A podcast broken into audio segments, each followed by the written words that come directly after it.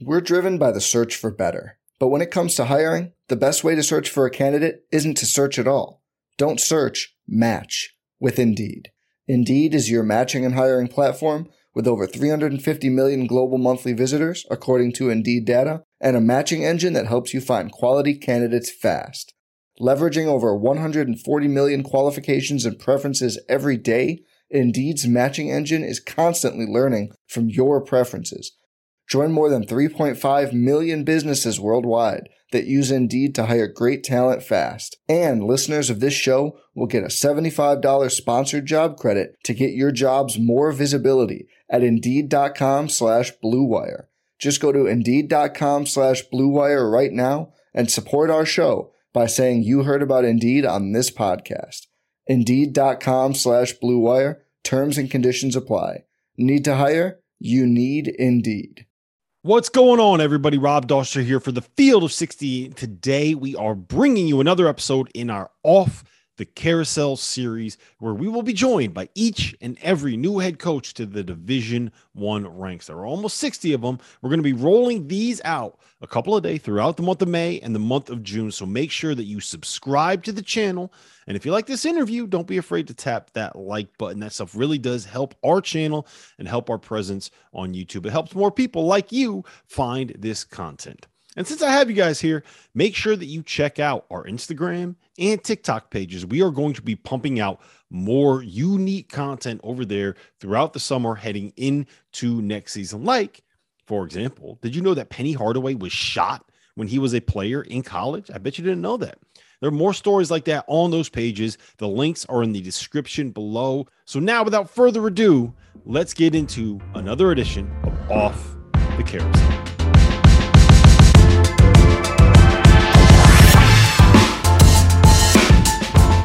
Davis here with the Field of 68.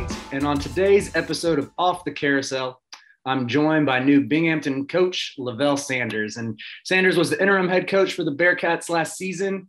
That tag was removed a couple months ago. So con- congrats on that, coach. Congrats on becoming the permanent coach. And before Binghamton, he spent 21 years in Czech Republic as both a player and a coach. And so we're excited to have him on the program today. Thanks for being on, LaVelle. How are you doing? I'm good, Riley, man. Appreciate appreciate you having me on. It's always good to be able to come on and talk basketball and you know all those kind of things. So appreciate it. Of course, yeah, we're glad to have you here, and uh, really just wanted to get right into it and ask a little bit. Just what was the process of of getting the interim tag as the head coach, and then even going from the the interim to the head coach? How did that process unfold? Um, I mean, I think most of it is just about you know how your team performed. You know, um, you know, of course, I had to go through an inter- interview process, but I think you know those things kind of take care of itself, and it's more about you know how how players perform and your results um, is is kind of what I, I feel moves moves the needle in either you know getting the the tag removed or, or you not getting the job. So um, yeah, I, I would I would say that's that's that was a process really. Yeah.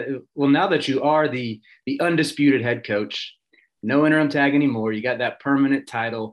How would you describe your emotions as you as you go into your first off season as the full time head coach? You know what? I, I there's no there's, I don't have any kind of different emotions than I had last off season. Um, I think you know you're trying to prepare the team. You know, right now we're in a process of still you know trying to bring student athletes you know to our university. Um, the the probably one thing that's a little bit different is that you know, there's some, you know, a lot of lot, a lot of times last summer, you know, parents and, and kids were asking about, you know, if I was going to be here, uh, if I was going to be the head coach. Um, and you know, you weren't really able to tell them for sure, even though you know you're confident in your ability. Um, but still, you never know how those things play out. And so that's probably the one difference. The one difference is just being able to, you know, tell student athletes and their parents that you know we are we are going to be here for for a few years um, and then, like I said, there's really no, I don't feel any different. It's still a work you got to do. Um, you still have to prepare the team. You know, again, we're still in the process of building our team. And so once we get our team built, um, you know, then you can kind of figure out, you know, from there how you want to do things going forward. Mm-hmm. Yeah, it seems like probably not a whole lot has changed other than you got some more security now. But yeah, it sounds like you've been confident in your ability, and it's clear that the the work doesn't stop. It's really just just started, and I can tell that. But even Definitely. looking look looking back before your time at Binghamton, how, how did you even first get into coaching? Um, well, I um I was playing um over in the Czech Republic, and you know I, I had I had been a player assistant um while I was as I was playing. I was I was an assistant coach, and um that didn't go too well just because it was it was a great experience um, for me, and I think I really think it helped me.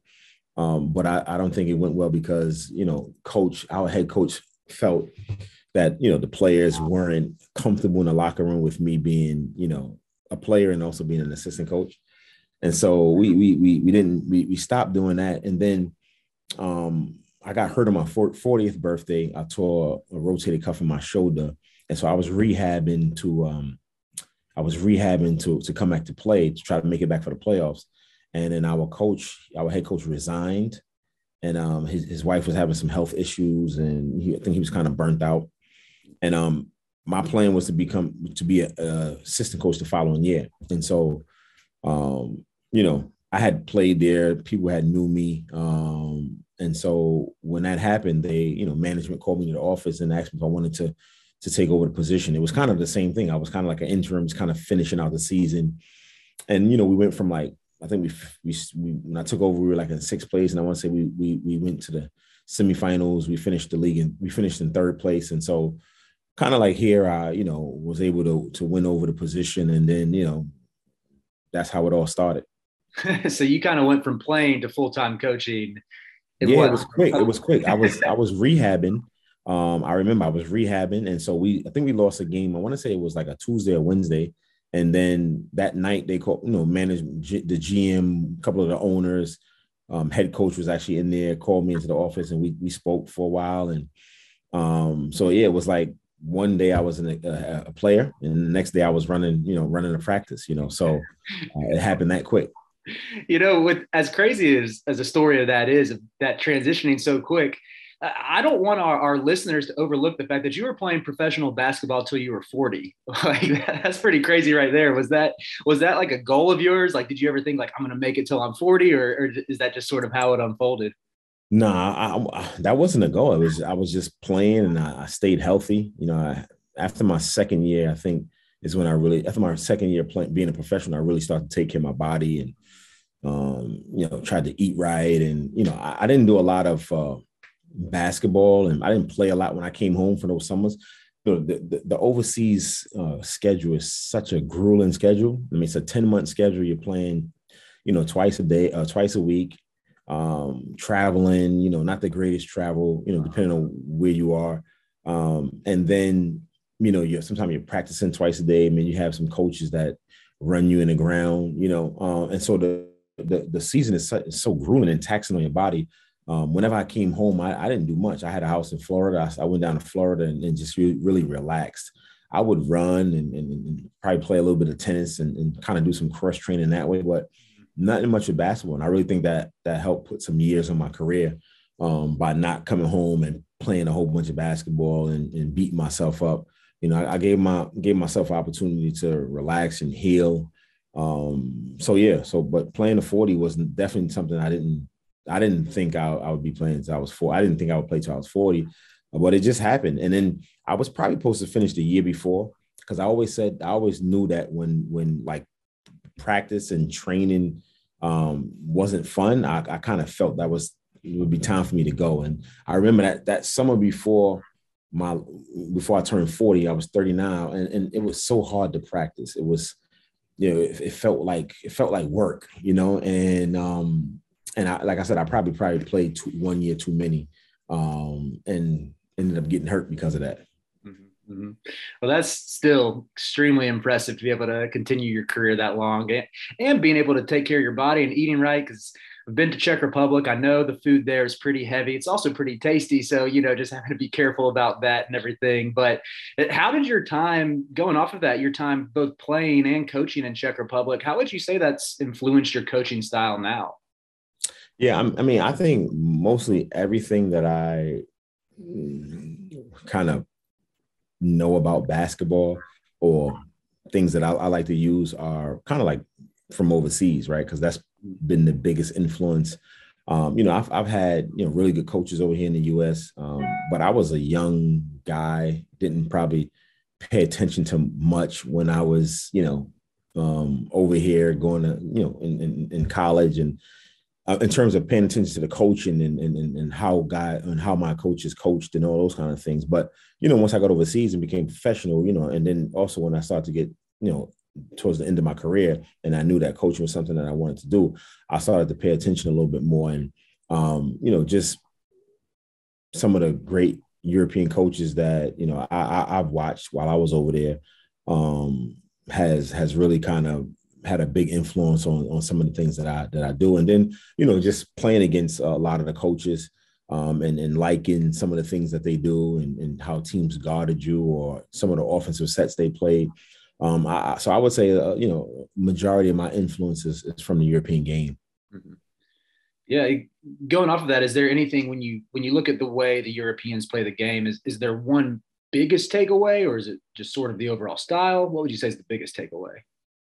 I just think that the the team aspect. Um, you know, I think the, the European players are not as um and and majority, or I'm, I'm generalizing, are not as probably athletically gifted, um, probably not as talented in terms of being able to score the ball, and so uh, I think European coaches do a really good job of getting their their their guys to buy into team basketball.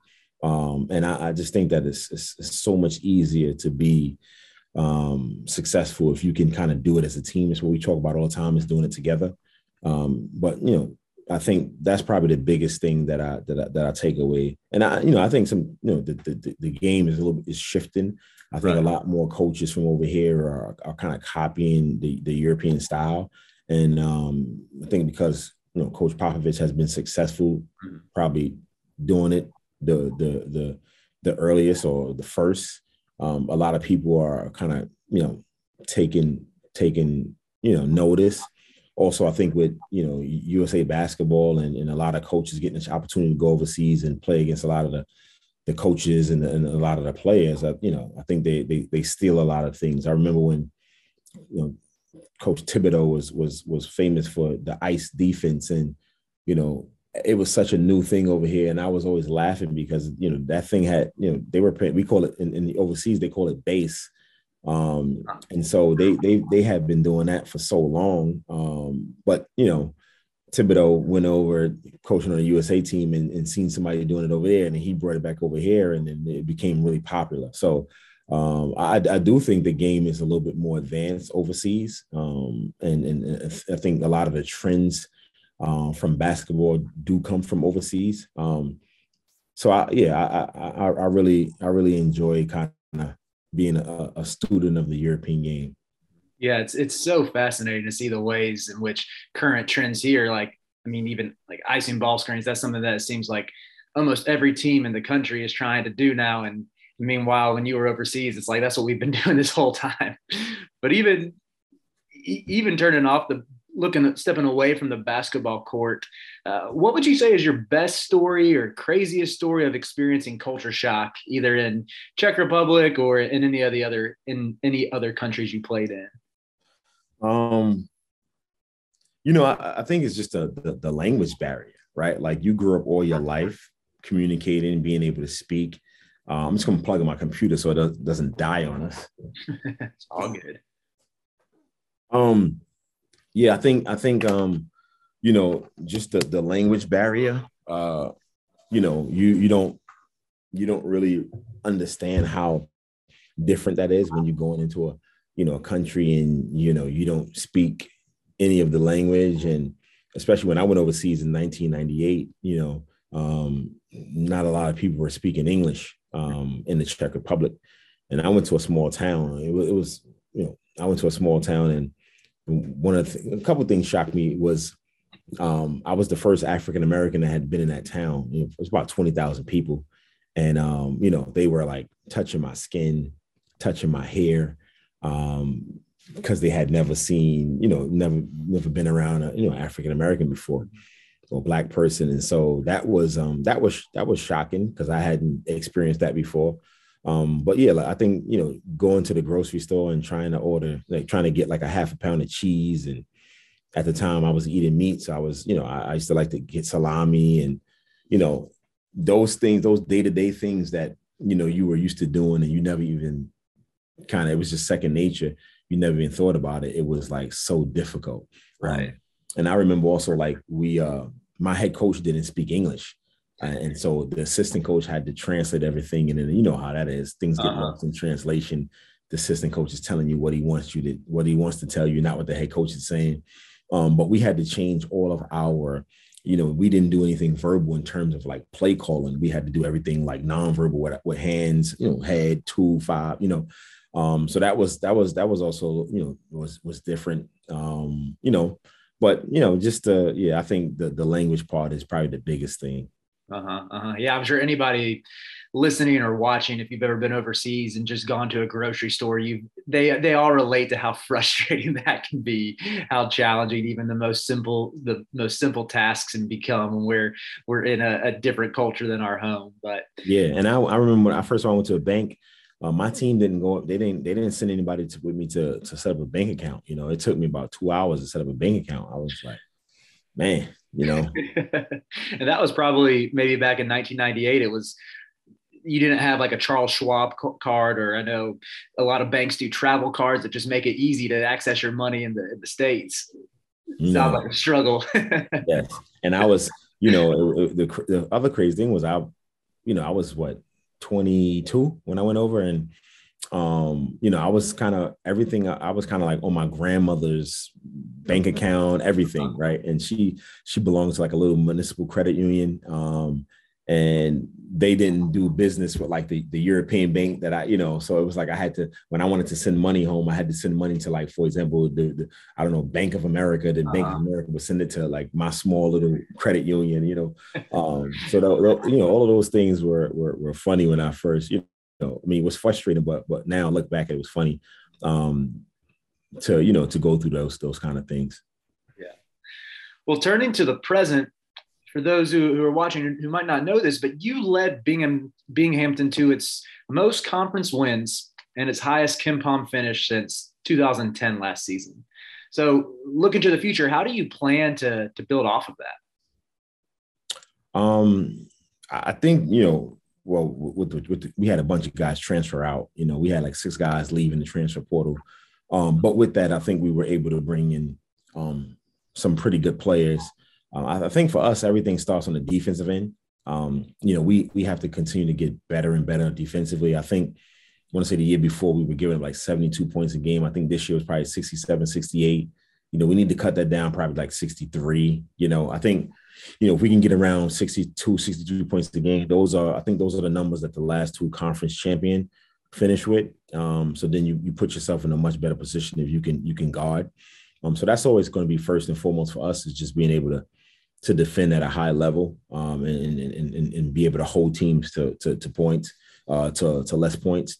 And then you know, I think the other thing is being able to, you know, get good student athletes in here that, you know, that can play, that are talented. Cause I don't think, you know, I don't care how much you think you know as a coach and how good you think you are as a coach. You know, if you don't have talented players, you know, nothing's really going to happen for you. You know, you're, you're, you'll be able to get some level of success, but you know, you're, you're not going on to win championships if you don't have talent.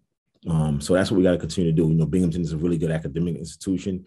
We have high standards, and so we can't get everybody in school. And so we we need to, you know, we need to cast a, a wide net, you know, so we can we can we can pick up some some some student athletes. But you know, we we on we on the right track. I think we're on the right track. I think we got some good people.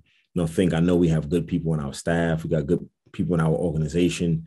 Um, and so, you know, like I said, we'll we'll we'll we'll get we'll be better next year for sure. I think having a year of just knowing kind of what to expect from us and, and, and coaching staff knowing what to expect from the players. Um, I think, you know, we'll we'll I think a lot of things that I because like I told you, I was probably doing a lot of things that that I, I learned from Europe. And so I, I, you know, the guys weren't um, picking it up as as quick as I thought they would. Um, and so I think now having a year under our under our belts and, and, and those guys being able to grasp those things a little bit quicker will help us be a better team. Yeah, yeah. And I love that your your first response it really zeroed in on defense, on guarding people, on that toughness because it just reminds me about your college teammate Shaheen Holloway just made this spectacular run to the Elite Eight. The viewers you might remember St. Peter's, uh, but throughout that run, his his team's brand of this this New York or New Jersey toughness that repeatedly came up. And I know Binghamton being in New York, I think you're a native to Jamaica Queens. How, how do you, as a coach, do you do you model and embrace that same mindset of that toughness? Yeah, I'm actually I'm actually from Brooklyn, New York. Oh, um, sorry. I went I went to high school in um I went to I went to Jamaica High School um and and and Shy is from from from Jamaica Queens, um South Side. But mm-hmm. um yeah, I think you know I just think that in, if you want to be good or you know you want to achieve any kind of success, like you have to be tough. Uh, you have to be consistent um, I think they they gave every program like you know like our program the blueprint, right? Like if you can guard people, uh, which they were able to do, it didn't matter what what school it was, they were able to guard. Um, you know, um, you have you give yourself an opportunity and you give yourself a chance. And we we don't have a lot of kids from New York City, but we got kids from Baltimore. Um, that's that's the inner city. That's just like being from New York City, right? Those kids are tough. Um, you know, and, and our kids, I think, again, I, a lot of the kids that I talked to, it, it was about like, yo, you see what St. Peter's did? Um, like we can be, we can be St. Peter's, right? Like, but we got to make sure, you know, we compete and, and play at a high level. I think that's that's that's one of the things that we talk about all the time is just competing. You know, like you have to compete. You have to have a, le- a certain level of level of competitiveness um, if you want to be good at, at something, right? And so um, that's kind of like where it starts. But playing hard and, and defending is, is is things you if you if you want to you can't talk about being good or you can't you can't really get to all of the other things if you if you can't play hard and you can't defend um, because you won't have a chance to win. We you know everybody knows they say defense wins championships and it's absolutely true. Like you have to be able to hold teams uh, from scoring. You know when the game slows down and it's it's, it's it's two minutes left in the game you know, it's a half court game. Like, can you stop the other team from scoring? Right. Like that's that's what it comes down to. And I think, you know, St. Peter showed that. And I mean, I was, man, I was, I was, you know, it was like I was having goosebumps watching those games um in the house. You know, my my my wife, you know, was over, she was overseas with my, my younger daughter, and my older, my oldest daughter was like sleeping, and I would be, you know, downstairs watching those games, and it was just like, man, it was I was getting goosebumps. Uh, yeah, that's got to be amazing to watch your your former teammate just to reach those heights. But also as a coach and as a competitor, you see that and it's like if they can do it, why can't Binghamton do it next? So right, that's what that's what I'm saying. I think they they just gave everybody the blueprint. You know, like if you look at St. Peter's, um, I don't think they had a team that was more talented than our team. I just think that they they defended. You know, um, they played together and they had they had great belief. And I mean, and that, you know that comes from that comes from Shy. Like he's he's always been that way as a you know as a, as a, as a player. I mean, somebody was asking me something about him, and I was saying, I remember when Allen Iverson was at um, Georgetown. We we would play against Georgetown. I, I just kind of felt like he gave his the players on his team so much confidence, right? Um, and I think confidence is something like I don't know about any other sport, but if in basketball, if you don't have confidence, it's hard to be good. You know, um, and it was the same thing with Shaw. Like Shaw came to Seton Hall. I was a I was a junior his freshman year, but he because he was so confident and and, and, and he made everybody else confident, right? Like he made everybody else felt like they were the best players in the league, and because he felt that way. And so I'm pretty sure he kind of just did the same thing with his team um, because of how confident he is and his ability. Um, he makes everybody around him have that same confidence, that same swagger. Mm-hmm. Yeah, and going off of that, we'll close with this question: uh, How do you, as a coach, seek to impart that same type of confidence into your into your student athletes? So for me, confidence come from come from preparation, you know, and I think that you know if you are or you prepare yourself, um, you can be confident or you will be confident. You know, I remember when I was a player, you know, I, I was confident as a player because I put the work in right? I, I did a, I took a lot of extra shots. I, I put a lot of extra time in the gym. Um, it's the same thing with, with school, man. If you if you're going to have a test and you study all week or however long for the test, when you go take that test, you're gonna be super confident. But when you don't study and you don't put the work in, you're not confident. And so that's for me is that that's just my message to our guys is like, you know, right now we're not we you know we we had our spring workouts. We're not doing you know school is coming to an end now, about to take finals, but you know, like we can only do eight hours a week of of of practice, right? Like of instruction, but eight hours a week is not enough. Like like you know, like when I was a kid, I was playing all the time. You know, we didn't have coaches to coach couldn't spend any time with us, you know. Um, now you have opportunity to do eight hours a week, but it's like, yo, you gotta be able to get out there and, and, and work and, and build your, your confidence and build your game.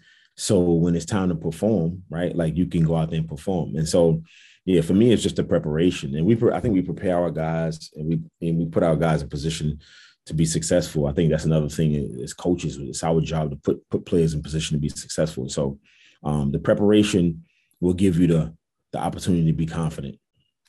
Appreciate your time, coach. Best of luck for uh, the rest of the offseason and going into next season. I appreciate it, man. Thank you.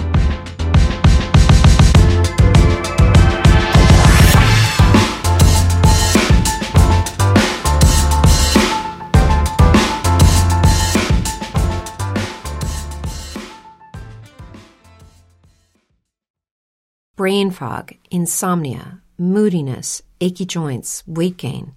Maybe you're thinking they're all just part of getting older, or that's what your doctor tells you. But MIDI Health understands that for women over 40, they can all be connected. Hormonal changes that happen during perimenopause and menopause are at the root of dozens of symptoms women experience, not just hot flashes. MIDI specializes in compassionate care for women in menopause. Their solutions are safe, effective, and FDA approved. Plus, they're covered by insurance. A convenient telehealth visit with a MIDI clinician can be your first step to getting personalized care. They'll tailor a treatment plan for your symptoms and health history so you can get back to feeling great. 91% of MIDI patients get relief from symptoms within just two months. When your body changes, your care should too. Book your virtual visit today at joinmidi.com. That's joinmidi.com.